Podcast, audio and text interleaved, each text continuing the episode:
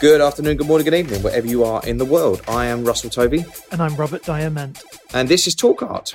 Welcome to Talk Art. How are you today, Rob? Today, Russell, I am meditating on hope and the power of creativity and art and culture to change hearts and minds. And it's the one thing I really do think we have to fight for and protect and do everything we can in times of crisis and trauma and war, which is what's happening obviously right now in the Ukraine. And today we are going to be joined by a Ukrainian artist who is representing Ukraine in the Venice Biennale. And it looked touch and go like the exhibition might not be possible for obvious reasons. It is now going to be going ahead which I think is incredibly important because this work is a an outstanding artwork. It's so impactful and so relevant and timeless and relates very much to the human condition and even though it was made you know decades before it's it's incredibly relevant to the current time and also i think we have to hold on to hope and ideas that art is one of the only things really that i think art is a really special space it's a it's a, a space that um, needs to be protected so we would like to welcome to Talk Art Pavlo, Pavlo Makov. Makov. Hi, Pavlo. Hello, Pavlo. Thank, thank you very much. Hello, hello. Where in the world are you now, Pavlo? Well, uh, I made a long journey from Kharkiv after practically eight, eight days of spending there during the war, and then I'm now in Venice. You know, so we are trying to rebuild everything that we had to leave behind, you know, in Kiev because the project was practically ready, practically ready to be sent to Venice, you know. But then, of course, due to the circumstances which everybody knows now, you know, we had to leave the the major big part of it because it's made of metal, it's quite heavy, and transport would be practically impossible um, under the circumstances. And uh, we took, but Maria Lanko is a curator, one of the curators, you know, Elizaveta German and Boris Filonenko and Maria Lanko could leave the country and she could she managed to take 78 bronze funnels for the fountain with her in the car. And now we have to remake the rest of the project here you know in Italy. And we found support and really help from the uh, office of the Biennale. And uh, hopefully we'll make it. Right. Well let, well let's let's talk about all this then. So you were you you were saying you were in Kharkiv with your family, uh, where you lived with your wife, your son, your daughter-in-law, and your 92-year-old mother. And uh, there's been a few articles that were coming out. Not exactly like that. You know, my son and his girlfriend and her mother, they left uh, two days later, and they left by their own car. And I took my wife, my mom. She's 92. Yeah, that's true and then I took uh, Tatiana Borzunova, who is a graphic designer who's involved very much in this project with the Venice Biennale. We are very old and very good friends, and her mother. So I was me and four ladies in the car, you know, and some and some rucksacks, you know, with us, you know, because my car isn't great. I mean, it's not big, you know, enough, you know, to carry anything else, you know. So I, I left all my works behind practically, and that's it, you know. But you know, at the moment, when the moment when you leave, when you leave the city, when you leave city under the missile attack, you know, and it was exactly like that. You know, you don't think about your works, about anything else. You know, all this artistic stuff starts to be much, much less important. Unfortunately, unfortunately, I don't know. You know, but you feel the real, the, you feel the real difference between the human life and the art. You know, well, art is important. I don't say that art is. I mean, I'm doing that all my life. You know, I'm involved in it, but but still, but still, it's like that. Well, we're watching from over here. I mean, as as the world is watching, it feels like the world is united completely with Ukraine, and we're seeing this going off. And, and we know the the city Kharkiv, which is Ukraine's second largest city, Kiev being uh, the capital. Um, but this story, yeah, this story, this story you were saying about you know, the Venice Biennale representing Ukraine. Um, there was three, there's three curators involved. There's uh, Lizaveta German, Maria Lanko, and Boris Filonenko. And you've been, since the beginning of the invasion, you guys have been in constant contact with each other, working out the logistics of how to make sure that Ukraine is represented by yourself. Well, you know, from the very beginning, I think that uh, Maria Lanko, she just was let's say so that we were more or less ready for this beginning of the war. You know, it was just a question of time for us. You know, we knew it will happen. You know, somehow we hope it wouldn't, but we knew it will. And therefore, it's a strange combination of feelings. In fact, very strange. And then um, uh, Masha was ready to bring the work. She was ready to bring the funnels because the funnels was just two weeks before they were ready. They were casted, you know, and she and they're not very heavy and not and not and not too big, let's say. So the 78 funnels for the fountain. And with the funnels, we understood we could make at least make an essential thing. You know, it wouldn't be water, it wouldn't be anything like uh, the like we wanted it to be as a fountain. You know, but at least we could make the image uh, and we could make the metaphor, you know, being seen by by the audience during the Biennale. But then, the, as far as I understood, when Masha arrived to Italy, we found, or even before from Vienna, we found the possibility to remake this part of the fountain uh, with the um, with the basin, with the wall that's all from, made from metal, you know, and hopefully we'll make it here. There is a firm in Milano who is doing it right now, so and the office of the Biennale is really helping us with the um, with the material side of of that, and so how, somehow we very much hope that it will be presented there like that. Yeah. Well, let's talk about the, the, the work in general. So you, have mentioned that there's these 78 bronze funnels. Now, this yeah. is uh, your work that you're showing is called The Fountain of Exhaustion. And this was a work that you made in 1995 at a time when you felt the world was exhausted by, you know, the internet and and the way that people are connecting with each other. Mm. But now it feels like you've updated the work. No let's see let's see let's see. It's not it's not extremely like that. Exactly like that. You know i would like to say that in 19 first of all i made it in 1994 and in 1994 you know it was my reaction on the local situation. There was no kind of vital energy in the society at that time after the collapse of the soviet union and i reacted on that by making this fountain and plus you have to understand that mostly i'm working in the two-dimensional art i'm working with drawings i'm working on paper printing as well you know and this time I decided to make something three dimensional, which is not very rare. I'm doing. I'm still doing sometimes, but not very rare. Not very often. I'm sorry. Not very often. I'm doing that. And um, at that time, it was, let's say, my answer to the local situation. It, in the last 10 years, not now, but in the last 10 years, even before the war started in 2014, I realized that this fountain is getting more and more global senses. Because the exhaustion we, we, we can speak about the exhaustion of humanity and humanity is our relations with nature is our relations uh, between the countries is our relations between each other also you absolutely right to say this is our relations that are from my point of view partly broken due to the fact that they all went into, into the computer. And this is all things you know that i was kind of we we we lacking our privacy because you absolutely under and 100% control due to the fact that you only have your iphone in your pocket you know and things like that. This all things gathered together. Plus i was thinking many especially after the beginning of the war i was thinking many times about the fact that to a certain extent the western world which you can say the world of the democracy i'm, I'm not saying that it's, it's of course different countries europe united states australia japan and all that stuff.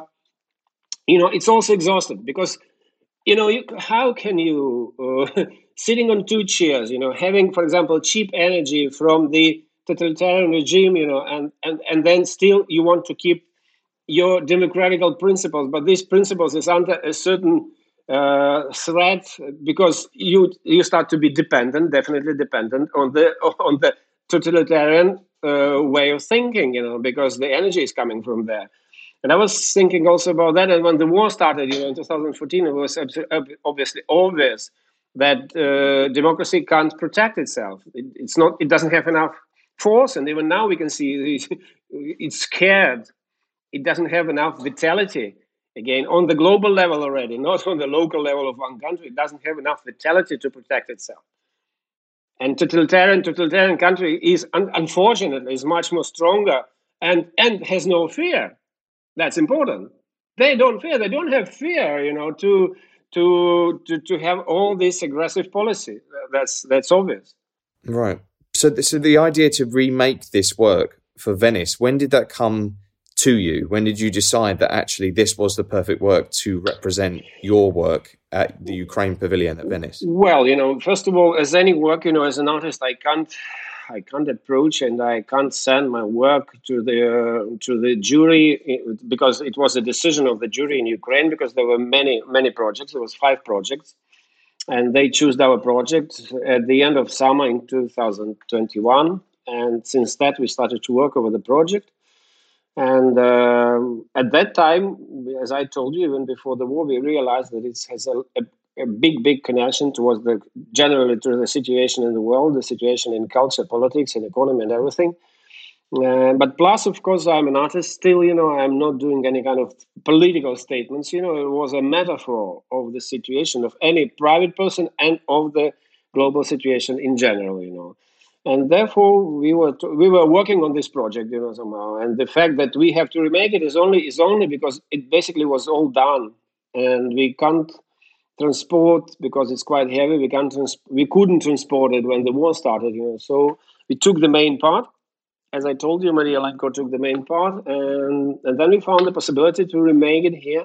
And i hope it will be done here as uh, according to because we had all our engineering our engineer drawings everything all all our sketches here, and he's the firm here in Italy. They it's a very it's a small but very good firm near Milano, and they said that we can do it everything, and we will do it like you wanted, you know. So let's hope for the best, you know. Let's hope for because next week I think we have to go to Milano to, to talk to the people to see how how how what is the progress with the situation, and that's it.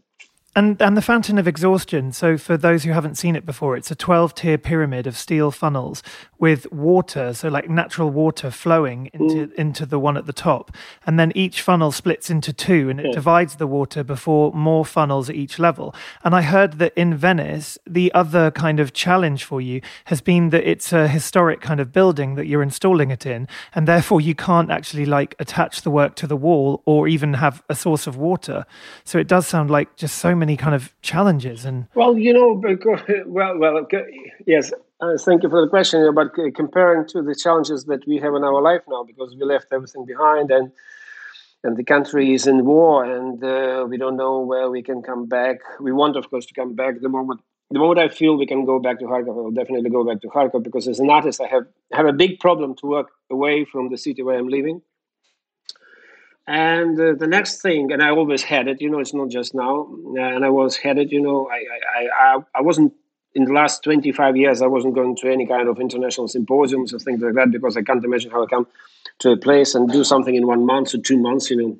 Also because I'm working, I, the period that I can do the work can be half a year, a year, so it depends. But the others, at the others, at the other things, you know, that um, as you said, uh, well, uh, these funnels, first of all, they're made of bronze.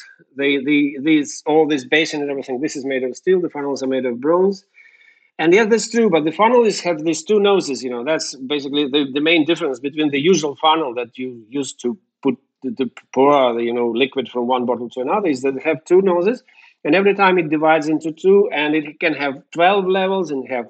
I have, for example, one one. Uh, version of this fountain which has 21 level for example but it never has been used with the water but it's still i have enough funnels more than 200 220 something funnels you know for that. And we decided but every time for any new i, I made maybe about five or six different funnels. The first was one was simply made out of metal that's true. And then it was uh, from bronze and then it was made from from copper and from different sizes things you know. And uh, and uh, I do think that uh, uh, practically, practically, you know, the fact you you can you, you can make it as big that the water definitely uh, will never go to the very end, you know, somehow. But for me, as I, as I would like to underline once more, you know, for me as an artist, it's important uh, to show this metaphor, to show this constant division, to show that the water starts to to to to, to, to kind of to to evaporate, to to lose its force, you know, and to become drops smaller, smaller, smaller, smaller. So it's definitely, and practically the, this movement of the water in this fountain is quite chaotic. You know, you can see that first maybe three, four levels. You still have streams of water. Then they starts to be not streams. Then the water falls down. Then the water falls.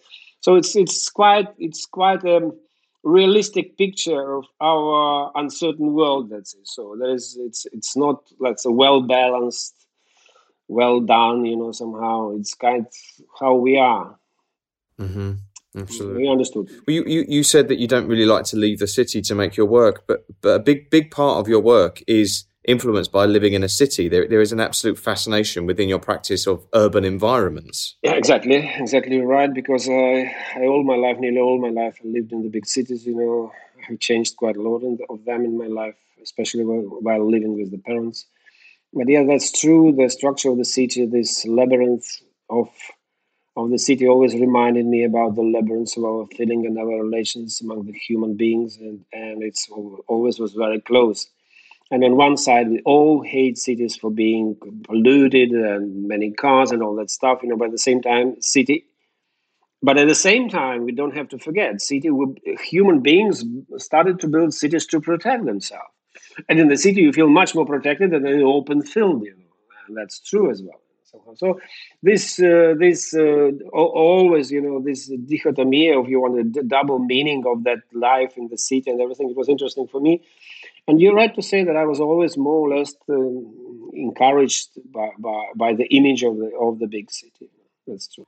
I, have read that you said that it was because um, I mean you, you you were born you're ethnically Russian you were born in Russia but you left there at the age of three or four I think yeah, yeah. moved to Ukraine with your family and you you and Ukraine's your home but your childhood home doesn't exist anymore. Your your grandmother's house that was yeah. in Russia, and there's something about always looking to find the security of that. That's in a way, yes. Well, in a way, yes. You're getting too deep down into my life somehow, but that's true. Mm, the where the, the, the my the house of my childhood was destroyed in the Soviet days. You know, the, my, my grandmother received a one room flat in the high flats it was near St. Petersburg. Well, it was a part basically of St. Petersburg, suburban part where she had a house, but then she had the house, the garden.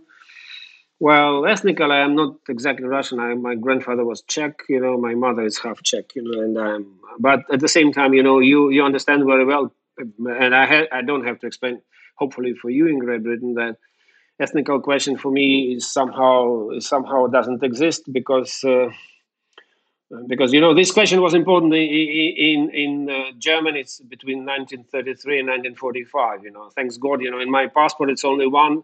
It's only one mentioning you. I'm citizen of Ukraine. That's it. You know, that's enough for me. You know, and and for everybody in Ukraine, it's just enough. You know, because the ethnical situation, the ethnical question doesn't exist now.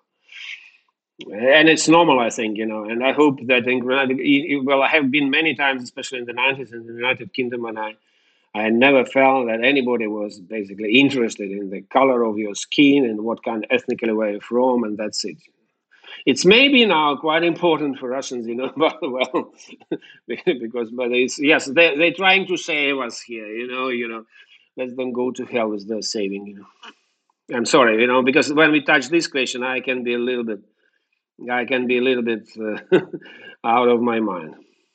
Yeah, of course. I mean, absolutely, totally. Yes, but the, have, you, have you been giving a lot of interviews? I think I've, I've, I've you, you've been must have been given a lot of interviews at the moment. But there's, there's something about you've said that information is important for the world to hear from people. It's it feels like yes, from the horse mouth. Your message, your art is your message, but also Yes, yeah. exactly. It's it's like you know from the horse mouth. You know, as you say in Great Britain. You know, that's I was there. I was taking my mom from from her flat when the Russian missile bombed the central police station. It was 500 meters away from the house of my mom in the center of the city, in the from the flat. So I, I and and you know you you know of course you know I have a hard time now. For example, uh, for example, I can see that some artists also in Ukraine they do something about war. They some they do art about that. You know, I I, I can't really do anything. You know, here in Venice, you know, what I'm doing is is is simply a it's more or less not so much artistic thing you know i have to control how it's done you know creativity was already it was already behind you know because the project was done before and i'm not quite sure that i will be able to generally work here I'm, i can promise you that i wouldn't but i'm not sure that i will you know because it's i feel myself a little bit you know a little bit of course uh, how to explain it you know useless when I'm working, and from one point of view, but from another point of view, you know, I when I saw what I have seen just in eight days, it, and not, it's, it's it's not like I'm a hero or whatever, you know. I was just in my city, and I saw it all in eight days. I saw how the center was devastated, and, and it was enough for me to realize that art is unfortunately, I always was saying that, but art is unfortunately much more weak than any life, much less dramatic than any life can be. Art can help us to survive, you know, to go through that life but hardly it can really change it. Oh, it can really change it, but in generations, you know, drop by drop, you know, drop by drop. Maybe yes, that's true. But look, look now at the situation with Russia, so-called great Russian culture. Many questions about that, and what to do with the great Russian culture. But if the great Russian culture produced these, let's say, not humans but animals who are devastating, you know, my country, knowing and plus uh, they are saying at the same at the same moment they're saying that they're trying to save us.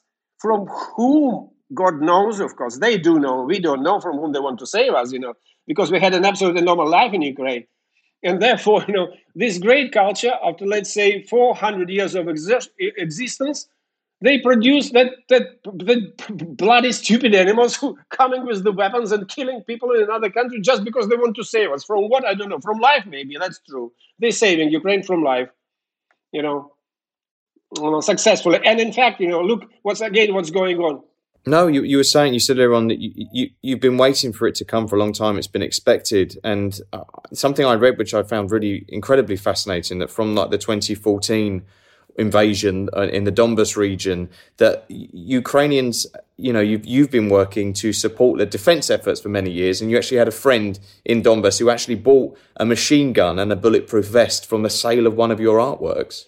Well, you know, it wasn't exactly like that. You know, I simply, I was in the last two years, you know, my professional situation was quite good. You know, I was selling quite a lot. And let's say I have never ever plans to be a millionaire, as you can understand as any normal artist, you know. And I felt that I have some extra money, you know. We have enough of everything, you know. We I had enough for everything for travels. I have I have a car. We have some. We have everything what we want to eat and to drink as well, you know. So and if I have some extra money, why not to use them? Plus, yes, we were making. Um, we were making during these eight years. We were organizing, not me only, but my, mostly it's people who were organizing. I was taking part in it. I was giving my works we was organizing the auctions, the charity auctions, and then all the money was going, yes, to the army or to the medicals, you know, connected to the army. But at the same, at the last time, pr- practically a week before the war started, this not the war started, but the second stage of the war started because the war started eight years ago. Week, week before that, I, I, I realized that I, for example, okay, donate three thousand dollars, you know, and uh, I, I found privately. I didn't want to donate to any kind of organization, I decided I would like to donate it certainly to a person. I met this person, and he is a fighter. You know, he was fighting for, even though that he is a he's a soldier, but he's he's generally he's a teacher of history. You know, 45 years old. Uh, but he is very well prepared, and he was taking part in in combatants uh, since 2014. And uh, yes, it was possible for him to buy new new arms, you know, and also bulletproof, very good bulletproof jacket because you can't imagine for three thousand dollars you can't you can't even equip one person in, in, in a perfect way. It's let's say half of the money you need to equip one person for, for, for him to be protected and to be ready to really fight on a high professional level.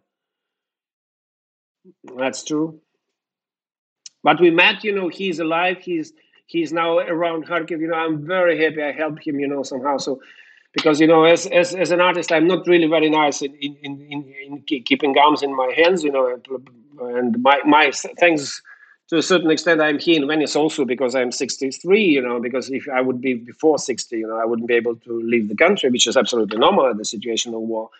I could do something else. But right now, I also think that this obligation, this my duty, not only mine, but of the curators here to make this project is also important because because uh, Ukraine should be represented in Venice, you know, even during the war, even more to it, maybe even during the war, it should be represented e- even more represented somehow. I, I also ag- agree with this. I can totally understand the perspective of like almost like a helplessness, or you know, what is the point in in art at, at a time when when such serious devastation and destruction is happening, and um, you know, the murdering of of of normal people like every day. But at the same time, I do think there is something about um, the kind of legacy of artworks and also the, the the significance of the Ukraine being represented at this time in the Venice Biennale, like you say. And if you think about an artwork, you know, in time, how it can change and have its own life, and it can go on for you know decades and decades and decades into the future. If we look back to the 90s, um, I know that you actually installed the Fountain of Exhaustion in a different context on a wall in um, in Kharkiv, but um, it was a it was an outsider artist's house, um, Oleg Mitasov, Oleg Mitasov, who had made these incredible um, drawings.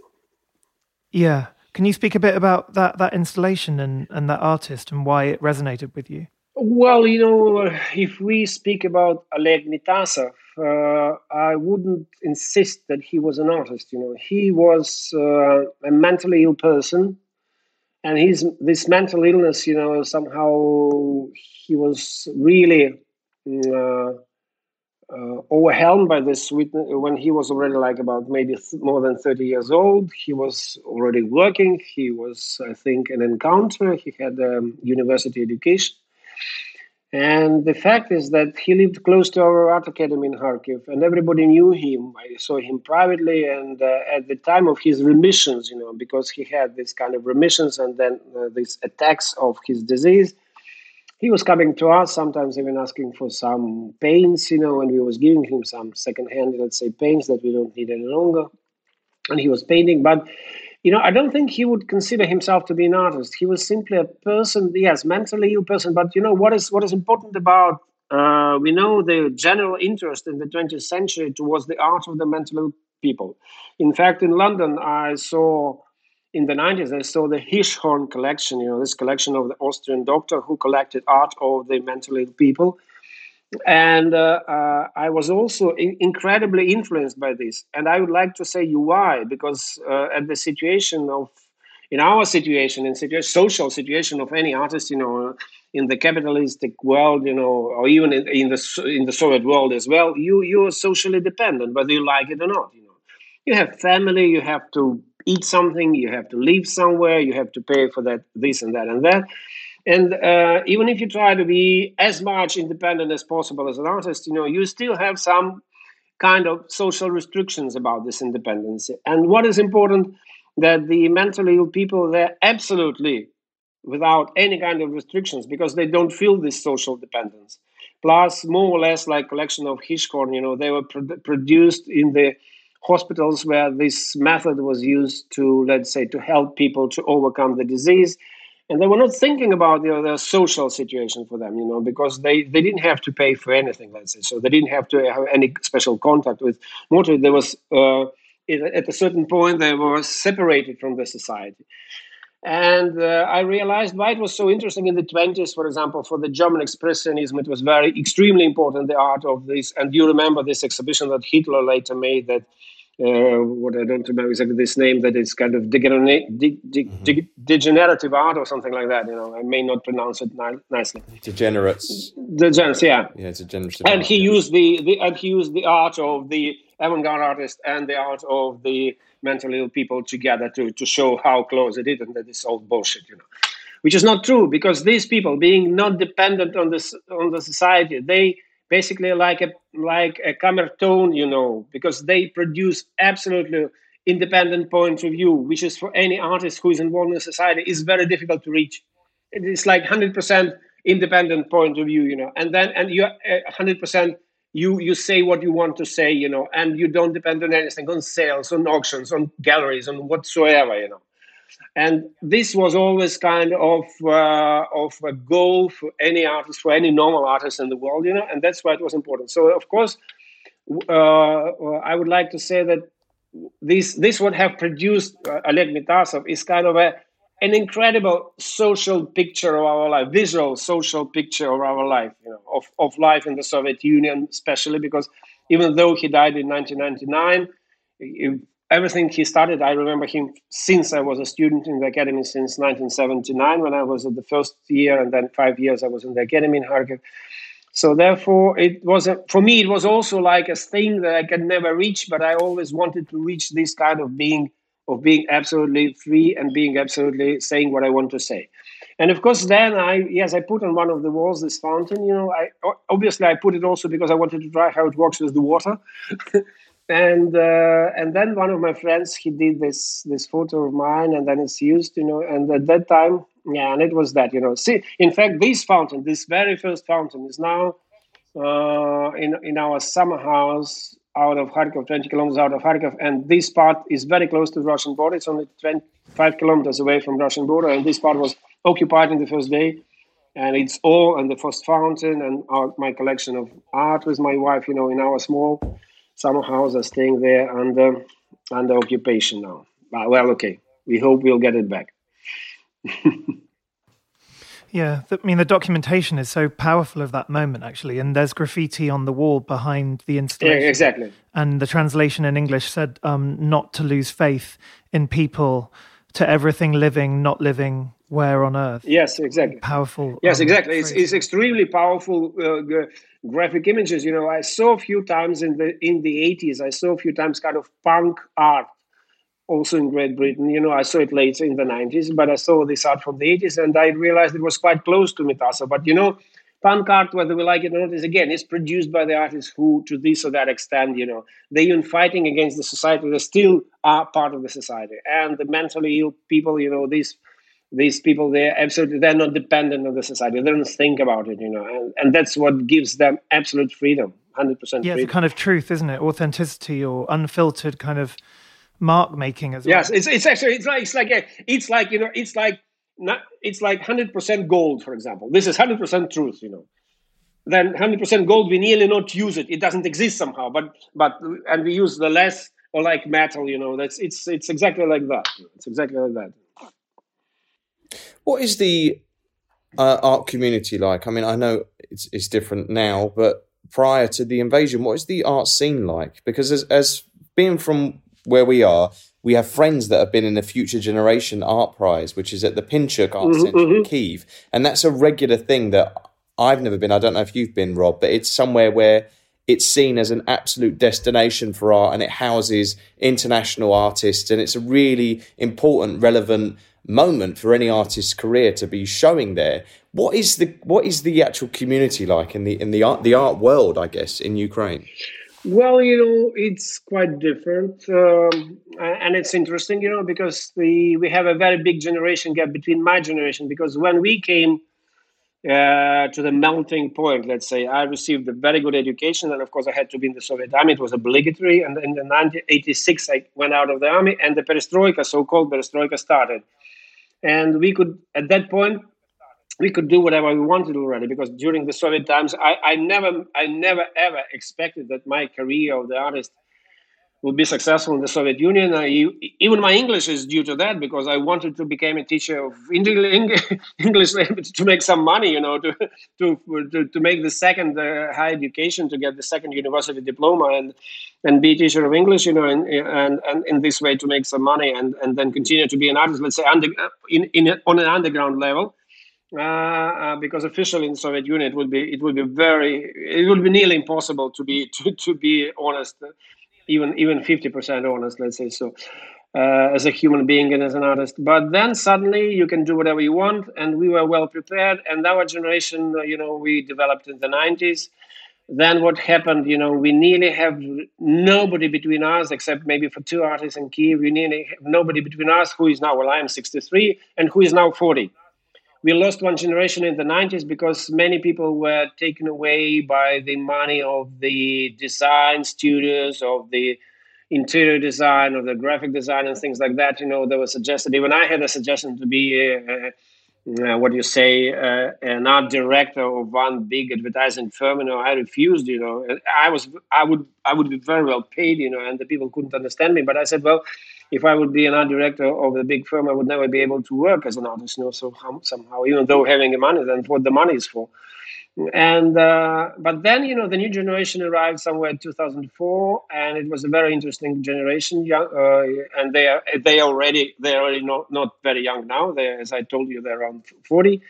There is also another generation who is about 25 years old now, and also very interesting and very different let's say that this generation from 2004 was more, let's say, socially and politically orientated and more skeptical. You know, the new generation, these young young artists, you know, in Ukraine, they are much more romantic, uh, metaphorical. You know, well, it's also interesting. You know, so somehow, of course, our generation is slowly but already going away because three of of the great artists from my generation whom I love a lot, you know, they're already unfortunately dead, you know, but for, but for national reasons, you know, because, you know, uh, and, uh, well, and the, you know, the life was quite vivid, especially in Kiev and Lviv, also in Kharkiv, but the Kharkiv situation was quite special. Uh, Kharkiv produced, always produced, if you know, maybe Boris Mikhailov is a very famous, if not the most famous artist from Ukraine, he's a photographer.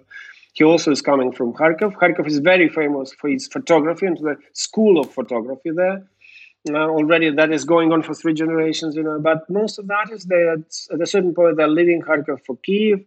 Mm-hmm. Uh, and uh, what is interesting that the, uh, in 90s, some of my generation was leaving Ukraine, which from my point of view was a mistake from the very beginning. Uh, uh, also from the point of view of a career, uh, because I, I, do think that artist belongs to the place where he works. You know, I can't, I can imagine you can travel, you can work somewhere. There's no problem, but you always have to. But my main problem now, I have no place to come back. Well, okay, Ukraine exists, my city exists, but right now, at that moment, you know, I, I don't, I don't have this place to come back, and I know whether it will be possible or not. You know, God knows. I hope yes, because Kharkov is staying is staying quite strong, you know, and they can't do anything with the army. That's why basically they destroy the city, the civilians. But uh, that was, uh, and in the these last two generations, none of them practically left Ukraine. Uh, now they all stayed here, and they all realized already that they part of this culture.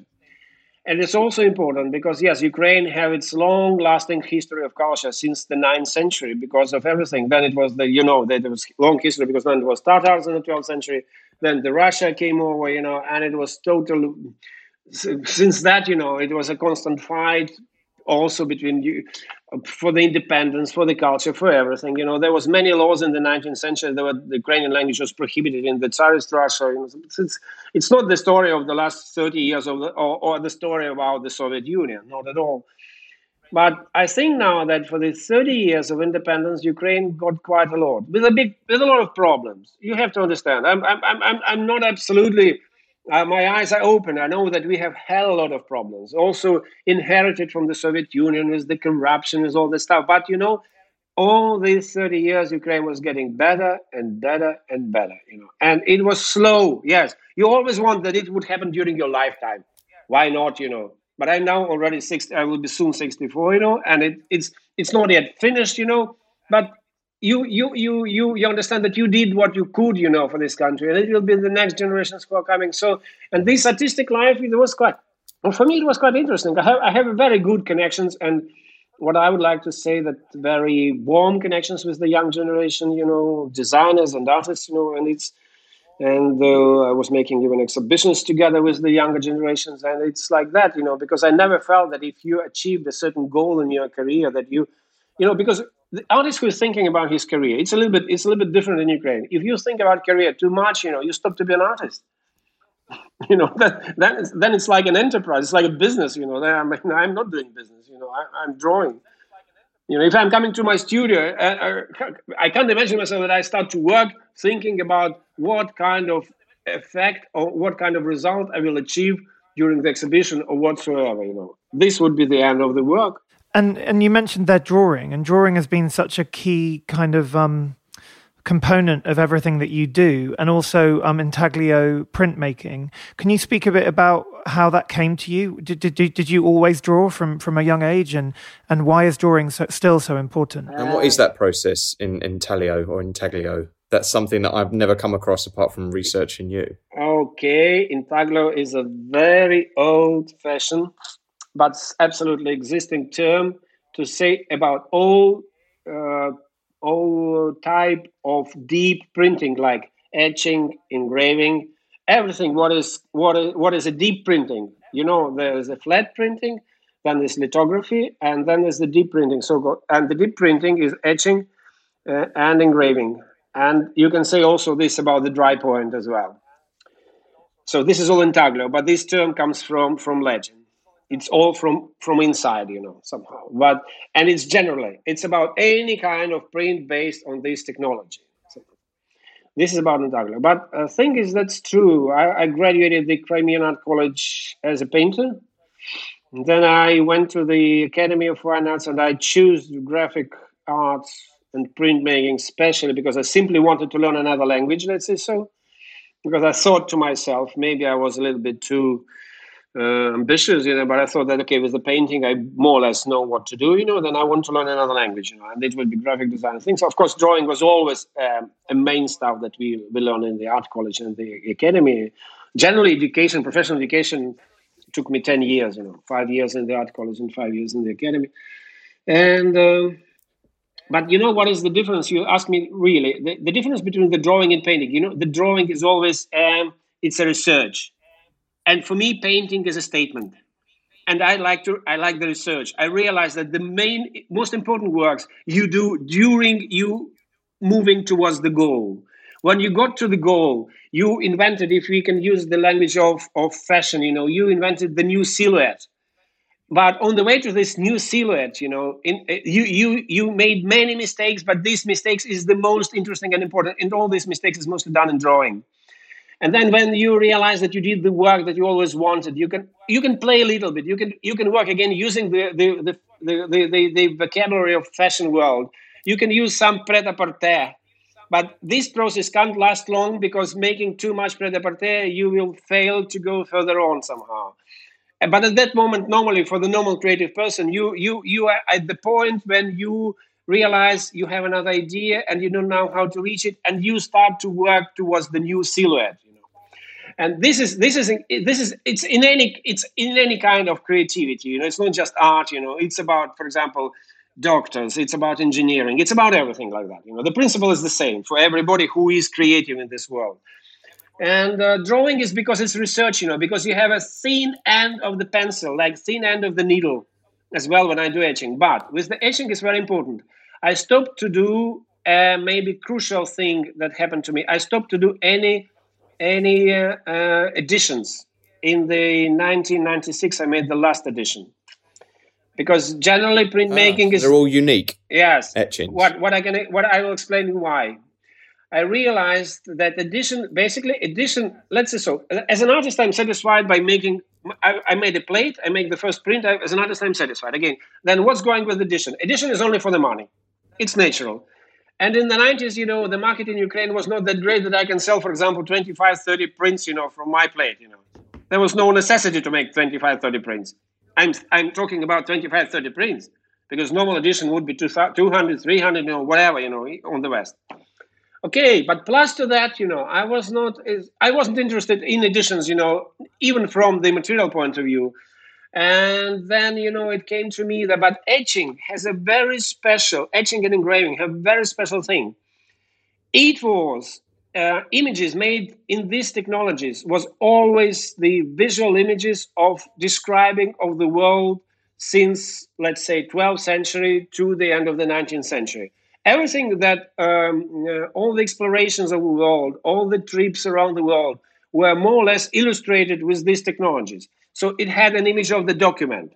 And this was incredibly important for me because all my art, which I'm doing, I consider to be more or less like a document, is more or less like my diary. I, I well, I'm coming to my, well, that's why I like also paper because paper is something. This is this is not important. It's not like you know you're coming to the canvas, you have a brush, you have. It's like you have to create art and when you work with the paper plus mostly when you print you know you you have this paper wet you know and it can be torn and you can glue it together. And so, and so you don't feel this responsibility of an artist you know. It's just your story. You tell the story. And this is so exciting. And then i started to make small small plates etched, etched plates. Plus you know the process of making this plate for example i need a house i need a tree i need an animal and i do them. And I do them in a very traditional way, in fact, like they were done during the 15th, 16th, 18th. Uh, and plus, one thing is that this way of doing them is incredibly reliable from point of view of you can make 1,000, 1,500 even prints from this plate without losing, seriously losing the quality of the print. But it's not about edition because some of my works are made out of, let's say, from 10 to 100 different copper plates, and some of my works um, are they have from 1,000 to 10,000 prints from these copper plates, which means that I'm doing the work for a half a year, for example, for a year, and I'm using different copper plates from the past. I'm making some new ones, and the process of printing became for me as it's the most creative pr- process, you know. How I do it, it's another question, you know, because many people they can't understand how I can print it like that. But it's I wouldn't be able to explain you right now just by the words, you know. But I'm, I have I have a very good uh, etching press. I bought myself as a present a very good big Holland uh, uh Dutch Dutch etching press, which is uh, one meter twenty wide and two meters twenty long, you know. And I can I can work with all that sizes, you know. But that's true. I'm coming and I'm printing, let's say, from 50 to 100 prints on one piece of paper, and combination of these uh, copper plates, how I put them together, and then when it's finished, you know, I can stretch them and I can work over with the drawing, with the colors, well, color pencils as well, you know. So this is, but you know, explaining technical process uh, without showing it is a little bit, it's a little bit tricky thing, you know. I, I'm not quite sure that you will understand. But the fact is, that's true. Since 1996, I don't have any kind of editions, but I have works with more than one ten thousand prints on it. Got it. I mean, it's it's incredible work. How do you, how are you feeling about uh, the Venice Biennale and being being there and seeing all the other pavilions and well, you know, experiencing art now? Well, you know, first of all, of course, you know, my feelings about here and my being here is more or less my feelings about making my duties. I, I consider it to be my duty now to represent Ukraine, not only mine, but of all our team. I would like to admit that again, that you see, even uh, our team is, uh, my all my curators is less than 35 years old. Boris Filonenko is only 32. Uh, he is, of course, in Lviv now. He can't leave the country. You know, Lisa German, she gave birth to her to her son only 10 days ago. She is also staying in Ukraine. Though we planned her arrive here, that she would arrive here before the war, but now, of course, it's very complicated, difficult, and nearly impossible because nobody's flying. You can only go by car. And uh, from Ukraine, I mean, nobody's flying, definitely. And uh, and then we are here with uh, Maslenko, there was architect also, Ira uh, and uh, And then we, mm, what I what I think about my situation here is a, it's it's a duty. And then situation is a little bit also sad because I do know what to do before the 23rd of April. Then 23rd of April is the opening, and then I'm absolutely I'm I'm in, in total ununderstanding. Know, if I could go back, I will take my wife. My mother is now near Vienna in Austria we found a place for her and the mother of my friend with whom we left. We found a place for them, very safe and good place to stay there. I have good friends in Vienna. I was giving sometimes master classes in Academy of Arts in Vienna, and they helped a lot with uh, with uh, mm. accommodation of of my, our mothers, you know. And uh, and here, you know, God knows, I have enough money for two months to stay here. Then all my money is finished, and of course, all the commissions that I had before, I had more or less, you know, future with the money because you, you, you work, you have some to, something to do. Some people is bank now it's all as, as you can understand, it's all over. So I don't know what to do because again, working here, may I try? I may try to do it, you know. But first of all, the first second I understand we can go back to Kharkov, I'll go back to Kharkov. You know, that's is, this is absolutely for me, for me and my wife. This is a this is not a decision to think about. This is already decided, you know. But if not, you know, okay because also maybe because i like italy um, i love italy let's say. So even with all the problems italy has I, I don't close my eyes on the problems in this society because this society is also extremely in fact looks like ukrainian. Well corrupted you know and mm. these things like that and that you know but people are very nice. Plus you know we and my wife because of our love to italy we decided in 55 to start to learn italian and um, well, let's say my my my my Italian is maybe not as fluent as English. Well, my English is also not something special, you know, but it's, it's okay. Let's say so. I do understand it, you know. But my Italian, but I read I read a lot in Italian. Maybe my passive Italian is better than English because I'm mostly reading in Italian in the last seven eight years, and it, it helps hell. It helps like hell, you know, because here Italy have this very nice point about the people here when they hear that you speak. Of course, they hear you're foreigner, you speak with the mistakes and an accent, but they're quite happy that you hear Italian. You know, they they they and they show that they're happy that you speak Italian. You know, this is so it's easy for us, maybe easier than, for example, in Germany where I, I can't say a word. You know, in Germany. You know, plus you know my relations with the German language. We've got to say that your English is phenomenal.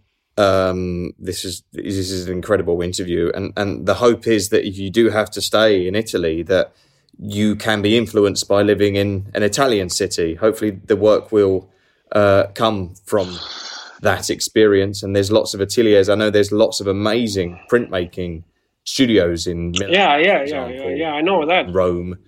In Rome, I have I have one when I was working. I was invited to the exhibition Il Bisonte in Florence. Yeah, that's true, you know. But still, you know, as I told you from the very beginning, you know, I would prefer to go back home, because here is okay, but yeah. what can you do? The only thing is that I always was fascinated in the last six years since I read it in the original. I first, in fact, read it in English, but then in in Ukrainian translation, very good. But there is a incredible book and a very dramatic book, especially when you read it in Italian. It's it's a, it's a drama. It's not a journey. It's not a nice book about blah blah blah. But it's and the book is about Italo Calvino, Invisible Cities. If you haven't ever, ever read, you know, I would suggest, you oh know. But I would like to admit that when I read it in Italian, it's it's it's hundred percent more full of drama inside of it of drama of losing something you know drama of what happens with us you know this is a great book absolutely and uh, and uh, yeah, my, I have the I have the English translation here. Yes, you have. Yeah, yeah, yes. The first time my friend, uh, because I have a very close and very good friend in Great Britain. He's extremely, from my point of view, good artist. You know, David Rhys Davies. He lives in Hull. Uh, and uh, he gave me first time he gave me this book at the beginning of the 90s and i read it in english and then i read it in, in ukrainian translation it's also good but original has nothing to do with you know translation sometimes they they give you impression that this book is a certain kind of travel okay this is this is always the the discussions between Marco Polo, famous Marco Polo, and Khan Kublai in, in China, and this. Uh, but uh, generally, it's it's a, it's a great book about our society now, and uh, and I may. This is the only thing that that gives me a certain kind of, I hooked a little bit by this book. It may happen so that in the future I will work with this book because I always want not to illustrate it in no way because I'm not doing illustrations. I, I don't like somehow the idea of illustrating the text. Um, but I do think that I will maybe be able to work to make works in connection with this book and things. I don't know how to. I don't know how, but it's difficult for me now. As I told you, it's difficult. I'm sorry. Yeah. For those listening who want to read that book, it's by Italian writer Italo Calvino, si, and it was first um, published in '72. Yeah, yeah. Well, we, we, we, um, I don't know if you've heard any talk arts, but we ask uh, the same questions at the very end of every uh, conversation to um, kind of bring all all our uh, interviewees together. So if we could uh, broach those with you, please do. Please prepared. Some people get a bit thrown, please, but please do. Okay. Well, the first question we ask is if you could do an art heist. Uh, I don't know if you collect art yourself, but if you could have any work of art in the world, and it could be anything you want, from the tiny painting to a, a building or a park or anything, what would that be and why? Oh, complicated questions. I would like to have not just one, you know that. but definitely but well i'm collecting. I was even buying my art when i had some extra money as i told you and i don't feel that i want to to to to to, to save them. And then i wanted this you know somehow i was collecting art and buying art in my life.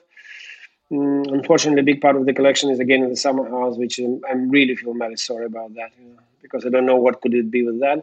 But uh, what would i have? You know maybe maybe maybe sitting here in Italy, I would say maybe mm-hmm. Pantheon because Pantheon is an incredible. Like you know, being an artist and drawing, especially working with the paper, I always like architecture. Like hell, I'm not an architect at all.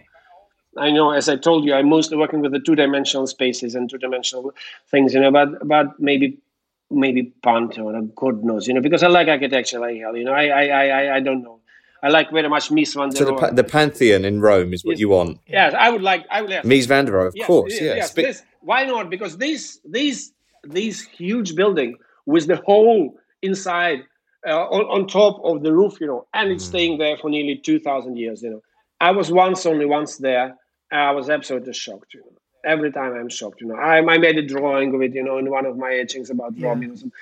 And I'm really shocked. Then let's say so. Pantheon is is is an incredible thing. You know, I would like to have it, but it will be free for anybody to enter. Even if, if I would be if I, I, would be an owner, I would say please come in. You know, don't no worry. You know, I, I own it, but it's open. You know, somehow. Oh. yeah. yeah, yeah, yeah. It's an extraordinary building. Yes. It really is up there with the great sort of historic buildings. Yeah, it? it's just totally breathtaking. The celebration of looking up and, and the light coming yeah. through. Yes, absolutely, absolutely. Feathers coming down, so it feels it feels angelic and it feels like otherworldly, and it's the next kind of. The, like, I always think it's like pathway levitating. Say again. Something. I always think like it's levitating. Yeah. It sort of makes you feel about gravity. Yeah and then, then this connection with the sky you know you're basically not well protected the, the rain can come in you know the feathers are coming in and this connection with this guy. you, you are covered but you still have this connection with this guy. this is, is, is as an idea as a conception you know you know i'm always saying the conceptual art is not a child of the 20th century it was always like that it was always there you know you know i also like of course i also like gardens a lot you know i mean all different gardens you know and i I do know one garden in Flor in Florence, you know, which is which I would like to have definitely, you know, as well. You know, but that's okay. Let's stay with the Pantheon. It's okay, you know. I'm I'm anyway greedy enough to have it. You know? Yep, we'll get you that. That's fine. Yeah, we'll take it apart and we'll get that to you wherever you are. That's fine. Oh my God, I love the idea of Florence Gardens as well.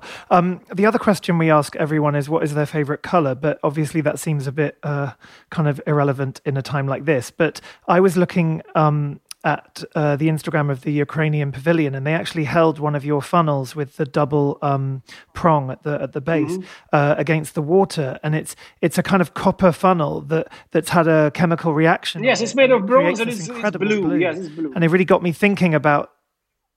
Yeah. Oh, it's bronze. Okay. Yeah, and it, it got it got me thinking about the power of color. Is there a color that that affects you deeply?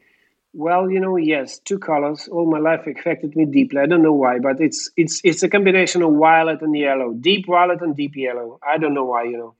As well as I told you, I'm not a great painter. You know, I'm I'm I'm mainly working with the colors. I'm, I add colors to the drawing. I'm working with the structure and add some colors to the structure. Because if you take, for example, painter whom I like a lot, adore simply Matisse, if you take away colors from his paintings, they just lost everything, you know. But if you take colors, for example, from the paintings of Picasso, they they wouldn't. They okay, they would lose something, but not many, you know. And Matisse, and, and I, I, would like to admit that this is simply genius. Those people who can use only color to express themselves. It's it's actually it's a very rare thing in, in art. And uh, but for me, yes, violet and and well, deep violet and yellow. Beautiful, amazing, beautiful. And what what is the best advice you've ever received when it comes to your art? The best advice.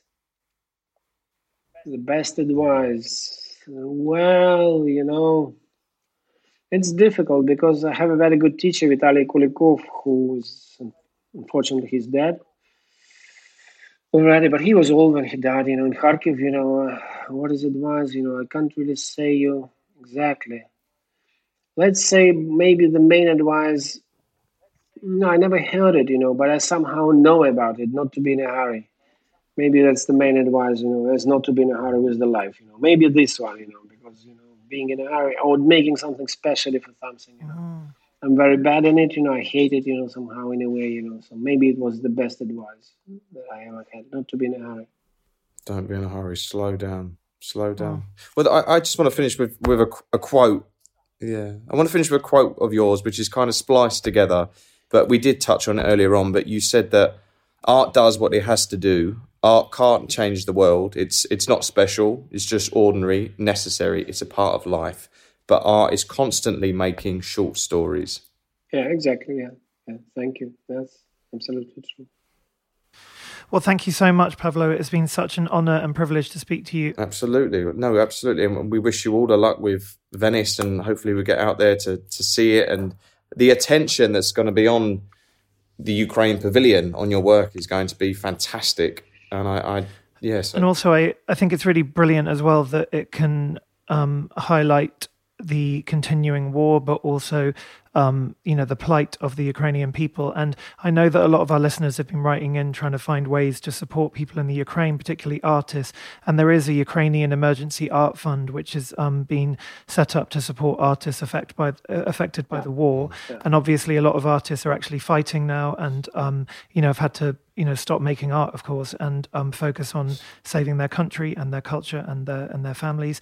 And um, you can find out more about that through the Naked Room um, Gallery, which is based in Kiev, and um, they've set up. Uh, a lot on Instagram as well, and we'll be linking to that. And they represent um, in order Pavlo, yeah. to stand with the Ukraine. Yeah, and the foundation accumulates donations, and it, it, ends up like helping all different kinds of artists. So it's a really special um, way of supporting Ukrainian artists. Absolutely.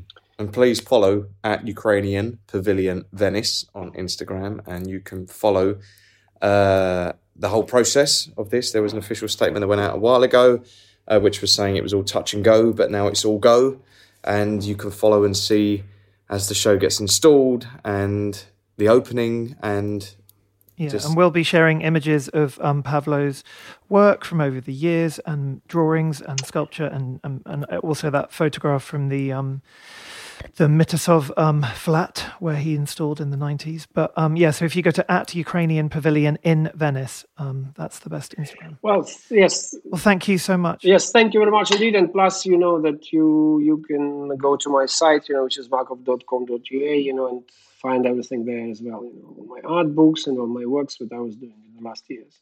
Oh, great! Say that. Say that website again, Pavlo. Say that again. Uh, M A K O V, like my surname, Makov dot com dot ua like for ukraine. And uh, you will see the so-called practices you know and if you go to the practices and let's say so that all my works uh, it's information for you for example two, from 2005 is in these practices. And all information about what i have done before the 2005 from 1993 also the first fountains and all that stuff and all these photos that you mentioned you know they are in the art book uh, Chronicles of Utopia from 1993 to 2005. This is also one of the practices. You'll find it. And then you have the PDF and you can see all the pages of this book. And it's like not it's not like a catalog, it's like my story about life. There are documents, photographs, my works. It's based basically it's based on my works, you know, but there's many other things. And like a story through the through these uh, 13 years of my life, again as a diary, as I told you before, you'll find it in practices. But since 2005, you'll find no, not not all, of course, but main works I was always putting on my side. You know, and there are some things that are dedicated directly to the war. If you go to the uh, zeros and crosses, there is practice that zeros and crosses. There are many works about about exactly about what happens in Ukraine now, but it was done in in 2017, 2016. Okay. Amazing. Well, thank you. Okay. Again, thank you. Thank you very much indeed. Yeah. Thank you. Thank you. Bye bye. Very privileged to be talking to you today. So, for everyone listening, you can visit at Talk Art for all images, and we'll be back very soon. Thanks for listening. Bye, Thanks, Pavlo. everyone. Bye, Pavlo. Bye. Bye, everyone. Bye bye. Bye bye. You've been listening to Talk Art with Robert Diament and Russell Tovey. Follow us on Instagram at Talk Art, where you can view images of all artworks discussed in today's episode, with music by Jack Northover. Subscribe to Talk Art at Apple Podcasts, Spotify, Acast, or wherever it is that you get your podcasts. Give us a rating and write us a comment. Thanks for listening.